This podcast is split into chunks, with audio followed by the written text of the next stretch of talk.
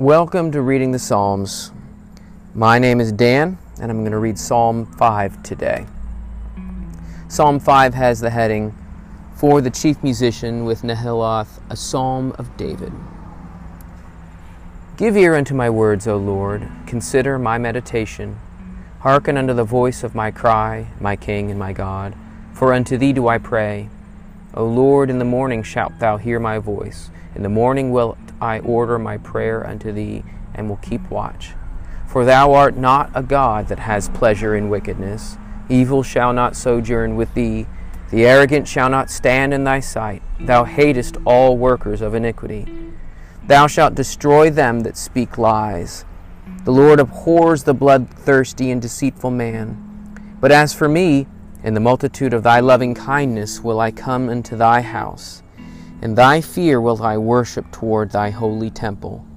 Lead me, O Lord, in the righteous in thy righteousness because of mine enemies.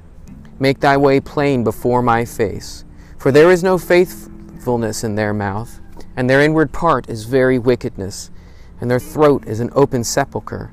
They flatter with their tongue. Hold them guilty, O God. Let them fall by their own counsels. Thrust them out in the multitude of their transgressions, for they have rebelled against thee. But let all those that put their trust in thee rejoice.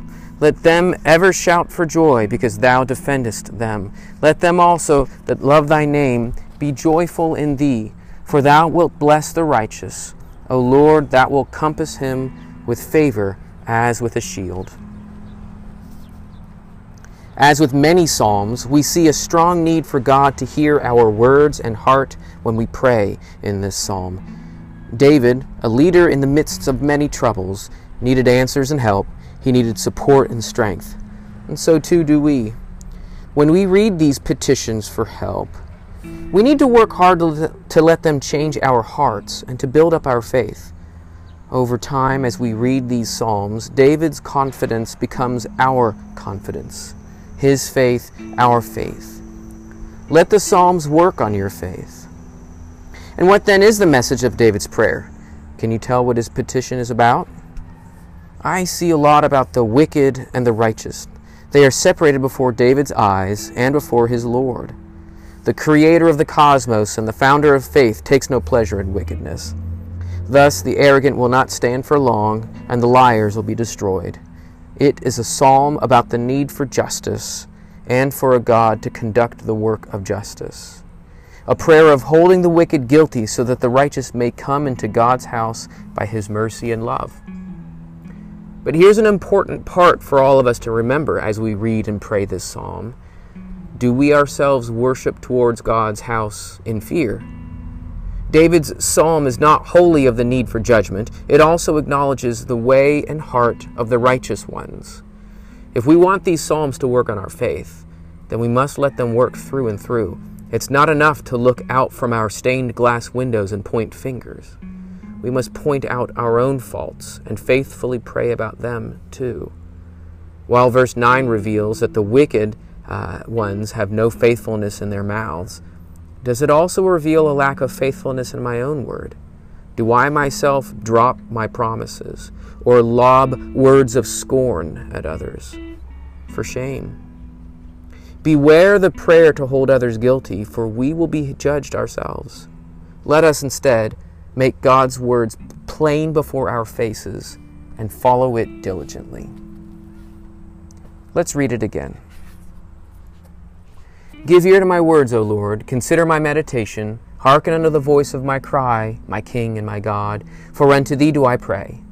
O Lord, in the morning shalt thou hear my voice. In the morning will I order my prayer unto thee and will keep watch. For thou art not a God that has pleasure in wickedness. Evil shall not sojourn with thee. The arrogant shall not stand in thy sight. Thou hatest all workers of iniquity. Thou shalt destroy them that speak lies. The Lord abhors the bloodthirsty and deceitful man. But as for me, in the multitude of thy loving kindness will I come into thy house. In thy fear will I worship toward thy holy temple. Lead me, O Lord, in thy righteousness because of mine enemies. Make thy way plain before my face.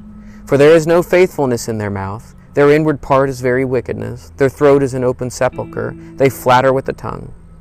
Hold them guilty, O God. Let them fall by their own counsels.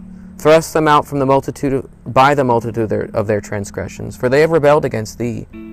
But let all those that put their trust in thee rejoice. Let them ever shout for joy, because thou defendest them. Let them also that love thy name be joyful in thee, for thou wilt bless the righteous. O Lord, thou wilt compass him with favor as with a shield.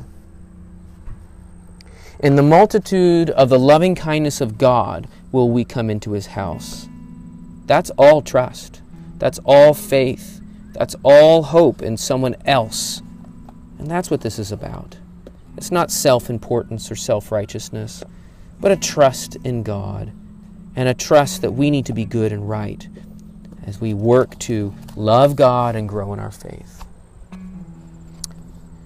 Just want to leave another note uh, at the end of this podcast. I received a message uh, within my uh, the app that I make it on, and I wasn't able to send a reply in the app, so I'm going to do it here. Uh, Miss Kathleen asked a question about what translation I use uh, for following along with the podcast. I found at an estate sale an old Bible. It's the RV or Revised um, Version or Revised Standard Version. comes out of England. I think it's a grandfather essentially of the RSV, uh, but it's a little bit older. It's somewhat similar, I've come to understand, to the American Standard Version.